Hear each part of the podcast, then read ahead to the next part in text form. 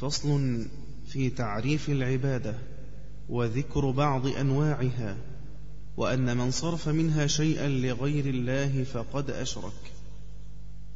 ثم العبادة هي اسم جامع لكل ما يرضى الإله السامع. وفي الحديث مخها الدعاء خوف توكل كذا الرجاء.